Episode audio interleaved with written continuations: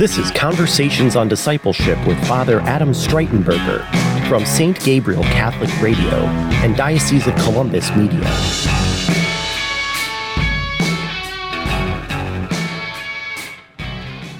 Welcome to Conversations on Discipleship. I'm your host, Father Adam Streitenberger. With me today is Seth Burkholder. Welcome, Seth. Thanks for having me. Great to have you. Let's start with a prayer in the name of the Father, Son, Holy Spirit. Amen. Lord God, we give you thanks for this time, this opportunity um, to be together, um, to talk about how you have been at work in our lives um, and your great plan of adventure for each of us as disciples. We ask, O oh Lord, that you bless this conversation, bless um, all of our listeners. We ask this through Christ our Lord. Amen. name of the Father, Son, Holy Spirit. Amen. So, Seth, um, I knew you from St. Matthew's um, in Gahanna. That's correct. Um, but then also you took a job with the Office of Catholic Schools for the Diocese of Columbus, and you um, you work here um, in the diocesan offices. That's correct. I uh, actually started right in the midst of COVID, so I joined here in July of 2020. So uh, nothing like uh, you know a change of uh, life right in the midst of uh, a pandemic. You know, all in. What's your uh, title, position, role slash job? At? Yeah, so it's uh, nice, fancy, long titles because we like to do that around here yeah. at the diocese. Uh, Associate Director for Data Analysis, uh, which sounds super fancy, um, but essentially I oversee all the finances of our 52 Catholic schools. So I help them with their budgets, uh, and then a big part of our uh, my job too is you know, data analytics is such a big thing in our world now, even in the sports mm-hmm. world. And so, uh, how can we be more data informed, uh, not necessarily data driven, but data informed as we move forward um, in our diocese with our schools? That's interesting.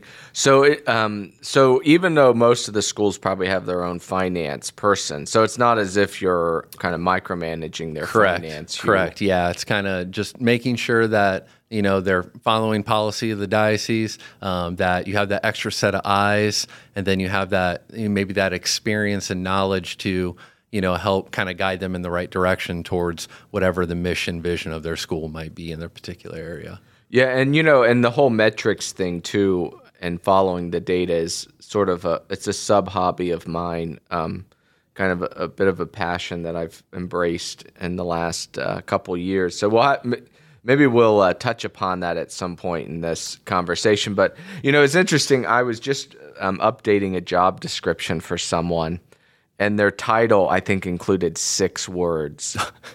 which um, it may be a, a, little too much. So I'm interested if if HR like kind of slashes some of the terms to yeah, I think so because I think I think my title initially might have been associate director for finance and data analysis, and then maybe that was a little too long. But yeah, I don't yeah. see any problem with a very long title. Yeah, I mean it tells you what you do. I mean, don't we want a kind of a clear, precise identity?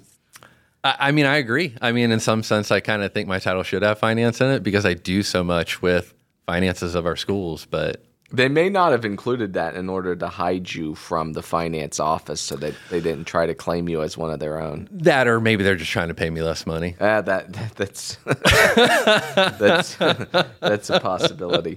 So um, you know, Seth, um, we um, and you know, in conversations on discipleship, we always love to kind of hear someone's story of discipleship, how they came to know the Lord and how the Lord has worked in their life.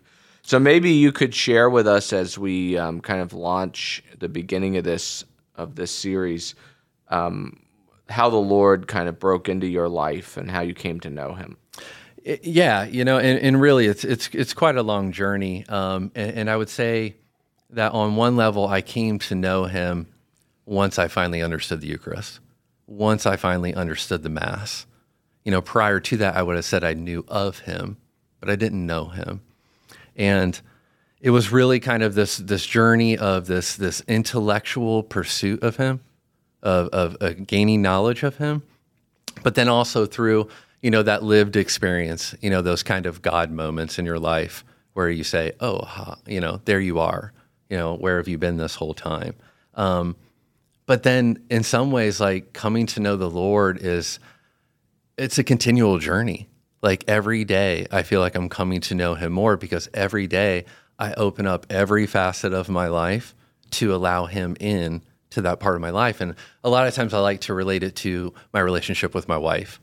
And so early on when we were dating, you know, that intellectual, I'm getting to know you. What do you like? What don't you like? You know, kind of who are you? What is your family? And then over time, we're sharing a life together. We're building these experiences. It's starting to, you know, come together. Um, but even at that, you know, we've been together for 21 years now. Been together since high school. Uh, married for 10. I still feel like every day I involve her in everything that I do. I'm coming to know her more. And so I just there's there's a lot of parallel there between the relationship, that spousal uh, relationship with my wife, and then kind of that that spousal relationship with Christ. Um, yeah, de- I think definitely um, there is this sort of both both the and you know I was just in a conversation not long ago with someone about this, but there is that sort of intellectual knowledge, mm-hmm. not only of the Lord but of people. Yeah, that is, and then also this sort of experiential knowledge too. Um, so that's very striking. Now, were you raised Catholic? Yeah, yeah. So it's uh, that's where the long journey comes in. Yeah. So I was definitely raised Catholic, um, mixed faith though. My dad is not Catholic, and that had a very profound um, effect on me and my two older brothers. As uh, um, you know, I'd say my dad is not a devout Christian, um, but I would say he's an obedient Christian. He's an every Sunday type guy, um, but not necessarily living the faith every day. What and denomination? He was Mennonite. Okay. Whoa. Yeah. So I grew up in a Mennonite, a Swiss Mennonite community, small town, Ohio. Yeah, so uh, yeah, big Mennonite community, but not Mennonite in the sense of like how we think of like kind of the Amish mm-hmm. in that area. Um, not not quite that that far in that direction, um, but but yeah. So you know, and, that deeply affected us. You know, like for example, I've never seen my father pray. Mm. You know, um, so we grew up without prayer. We we didn't even pray before meals. Um, I, I, always tell my wife, my, my wife for our five year anniversary, this is kind of down the road, she bought me a rosary for our anniversary, and she wasn't Catholic at the time. And uh, I'm like, how do I pray the rosary? Hmm. Like, I have this glow in the dark rosary from when I was a kid um, that I received probably when I went through like First Communion or something.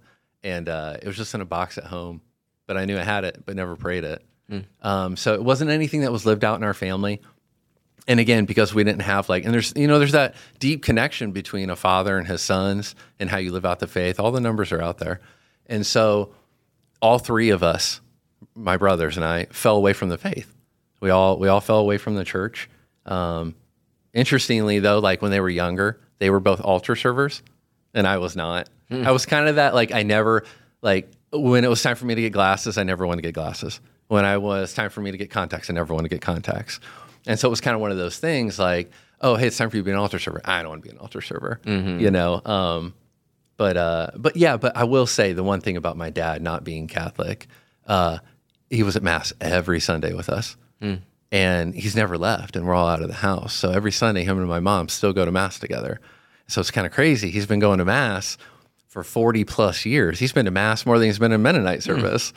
Um, so it's kind of interesting uh, about him, but did he go to Mennonite services in addition to going to mass? Yeah, so that was before me. So I have an older, my oldest brother's five years older than me, and uh, the story goes that um, you know when they had him, my he would drop him and my mom off at mass, and he would go to the Mennonite service. And uh, I don't know how long it was in to this, but finally one day his dad pulled him aside and said, "Listen, you need to be with your family," and he's never looked back. Mm. So definitely, you know, appreciate. Where that. was it that you grew up? What? Bluffton, Ohio. Where is that? So it's like near? northwest. So if you're familiar okay. with like Lima or Findlay, okay. it's right in between there. Yeah, about an hour and a half north of here. Yeah, hmm. yeah, small town, four thousand people. Yeah, yeah.